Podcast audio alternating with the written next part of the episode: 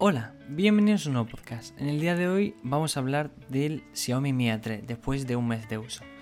Bien, empezando porque yo hasta hace un mes eh, continué durante un año con el, es más, un año y un poquito más, con el Xiaomi Mi A2, un teléfono que eh, vi cuando salió, la verdad me gustó bastante, Android One, te prometía, o sea, venía de serie con Android 9 Pine, em, doble cámara y bastante... Bueno, batería sí que es verdad que, que ahí bajaba un poquito porque eran 3000 mAh, yo esperaba un poco más.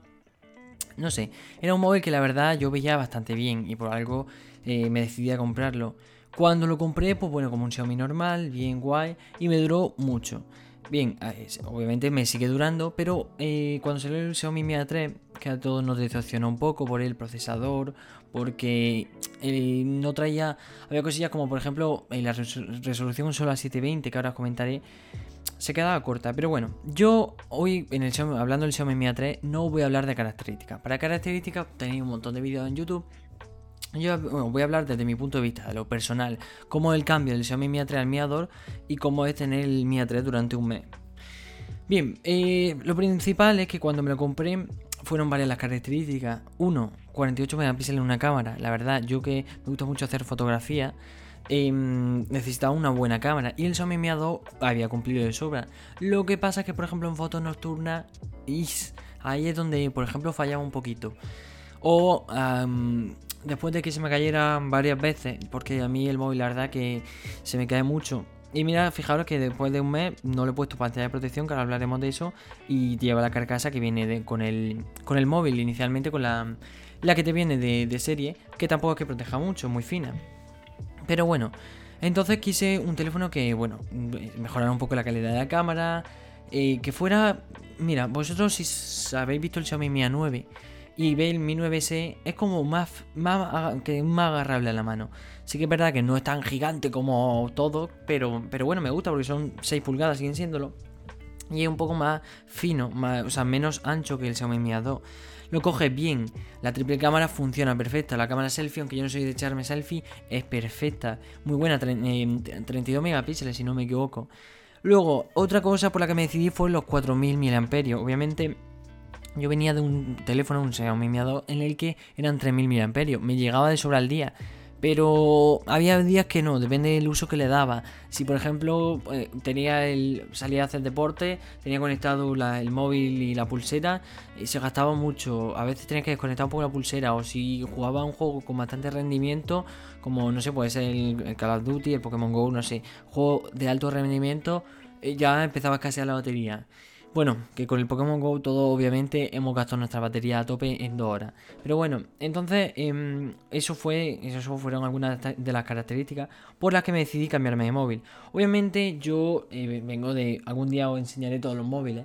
Pero, pero bueno, eh, siempre he tenido, pues nunca he tenido una capa, una capa de personalización hasta que llega Android One. Bien, Android One eh, funciona excelentemente. Te permite, te asegura, mejor dicho, actualizaciones de seguridad todos los meses y te permite esa, como digamos, eh, como esa eh, parte de Google, ¿sabes? Porque aunque sea un móvil de Xiaomi, lo ves completamente que de Google. No es, por ejemplo, si me compro un Huawei con la capa de personalización o el Samsung, a mí eso no, me va. Esto es una capa real, una capa que no es de personalización. Es, una capa muy personalizable, pero es de Google, es, no sé, como fiable. Bueno, el caso, em, a la hora de, por ejemplo, fotografía, Hace fotografía excelente, os lo aseguro. Si me seguís en Twitter lo habréis visto. Eh, fotografía por la mañana, excelente. Eh, fotografía de noche, muy buena. Sí, es verdad que hay un poquito de ruido, pero bueno, es normal. En un precio, en un móvil con un precio de no más de 200 euros no se puede pedir más. La verdad, funciona muy bien. Ah, otra cosa que funciona muy bien el reconocimiento de, cara, ¿vale? El reconocimiento facial eh, va súper bien, muy rápido, te reconoce al momento. Y una cosa a la que yo todavía después de un mes me acostumbro regular es el lector de huella. Yo obviamente después de estar un año y medio con el lector de huella detrás de lo que viene a ser la parte trasera del móvil, de pronto lo tengo en la pantalla. Mm, funciona muy rápido. Hay gente que dice, ah, a mí me funciona mal, no me reconoce la huella tal. Falso. Por mi parte falso porque siempre me la reconoce, funciona rápido, te enciende el móvil en un momento, funciona muy bien.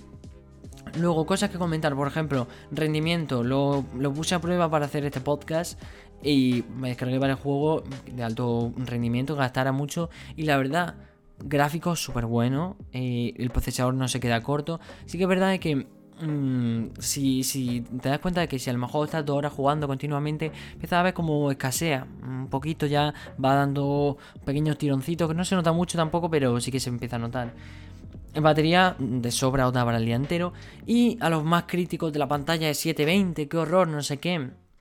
Bueno, yo os digo de que no le hagáis caso. Obviamente eh, la pantalla vale sí es de 720, pero al fin y al cabo no es la calidad lo que importa, porque la densidad de píxeles es de 266 píxeles por pulgada y esto permite que sea lo mismo que una pantalla de 1080.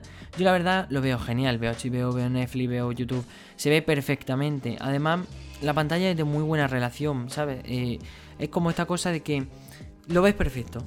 Es más bien porque es Tú te puedes quejar de que diga, no tiene 1080, no sé qué.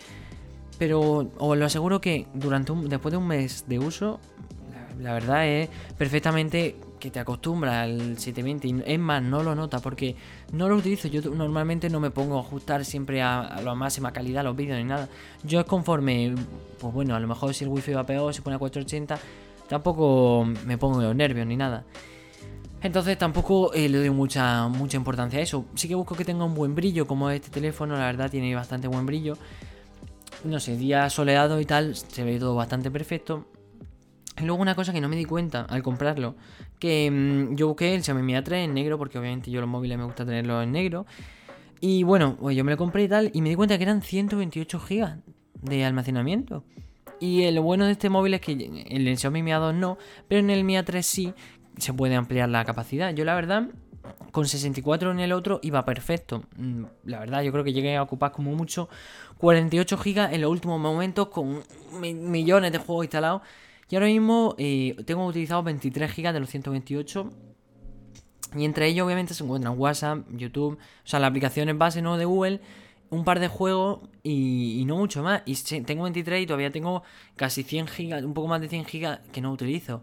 Y luego la RAM. Eh, vale, tú cuando enciendes el teléfono te mueve mucho, lo sobrecalientas, tal. Por cierto, el sobrecalentamiento no se nota nada, no se sobrecalienta este teléfono. Y además eh, va muy fluido, arriba, abajo, eh, te metes en YouTube, la multitarea, todo funciona perfectamente. Sí que es verdad que, por ejemplo, em, le cuesta a lo mejor cargar, recoger un poco la señal. Yo mi Mi lo recogía un poco mejor la señal wifi me refiero, le cuesta un poco más recogerla o le cuesta un poco más cargar algunas cosillas, pero eso ya es más tema de, la wifi y no tanto de la RAM. En general es un teléfono que yo os recomiendo compraros ya que su precio no es elevado obviamente y más si os gusta Android puro, Android One. Una cosa que tenéis que tener en cuenta siempre ya fuera de los teléfonos, pero bueno, fuera de marca, sino hablando de teléfono, es que cuando compréis un teléfono, comprarle una funda decente y una, un protector de pantalla. Yo la verdad no soy un fan de protector de pantalla ni de funda, más que nada por vagueza. Perfectamente podría ir aquí a la tienda aquí abajo y comprarlo. Pero no sé, nunca ha salido la cosa de comprarlo. Pero bueno, siempre os recomiendo de que se lo compréis y, ya os aseguro para porque ya lo he probado. Eh, porque el miedo que yo tenía, digo, lector de huella en pantalla y con el, con el protector de pantalla no sé, no será peor tal, no. Lo he probado no en mi móvil, en otro, y no. El protector de pantalla no impide nada. Pero bien, esto más o menos es tras un mes de uso cómo ha funcionado el móvil. Ya os digo que mm, no tampoco le, lo he trasteado mucho, sí que he trasteado con todos los ajustes y tal, pero tampoco le dado mucha tralla. Un día o un, dos de juego a tope. He intentado, por ejemplo, eh, me aguanta eh, más de un día, me aguanta normalmente Pensaba, vale, yo por la mañana me despierto, lo cojo de lo quito de cargo, tal, me aguanta todo el día viendo series, eh, que sí, abriendo documentos de Google, tal, y luego a lo mejor me acuesto y todavía tiene un 45%. O sea que normalmente no lo pongo a cargar. Voy, me levanto por, la mañana, o sea, me levanto por la mañana, está con un 40 a lo mejor, y lo, lo tengo hasta mitad de mañana y ya va a mitad de la mañana lo pongo a cargar. Carga muy rápido, en una hora y media, por ejemplo, el móvil está más que cargado. No sé, eh, la verdad que la experiencia es muy buena, estoy muy contento con Xiaomi y, la verdad es un móvil que recomendaría si buscáis Android puro, buena cámara, buena resolución, eh, un procesador que tampoco es el 865, pero el 730, pero la verdad funciona muy bien. Pues hasta aquí el podcast de hoy, esperamos que os haya gustado, si es así, no olvidéis apoyarnos y eh, nos vemos en el siguiente podcast, no sé cuándo, porque esta semana, por ejemplo, me ha dado por grabar un par de podcasts podcast más, hablando un poco de lo que viene a ser el nuevo Pocophone. Y también, pues bueno, hablé del Xiaomi Mi A10, obviamente. Pero, pero eso, eh, también hablé de las posibles filtraciones del Samsung S20. No se sabe nada todavía, sigue, se sigue sin confirmar, ya que todavía quedan unos cuantos días para la presentación. Esperamos que os haya gustado, si es así no olvidéis apoyarnos y muchísimas gracias por escucharnos. Adiós.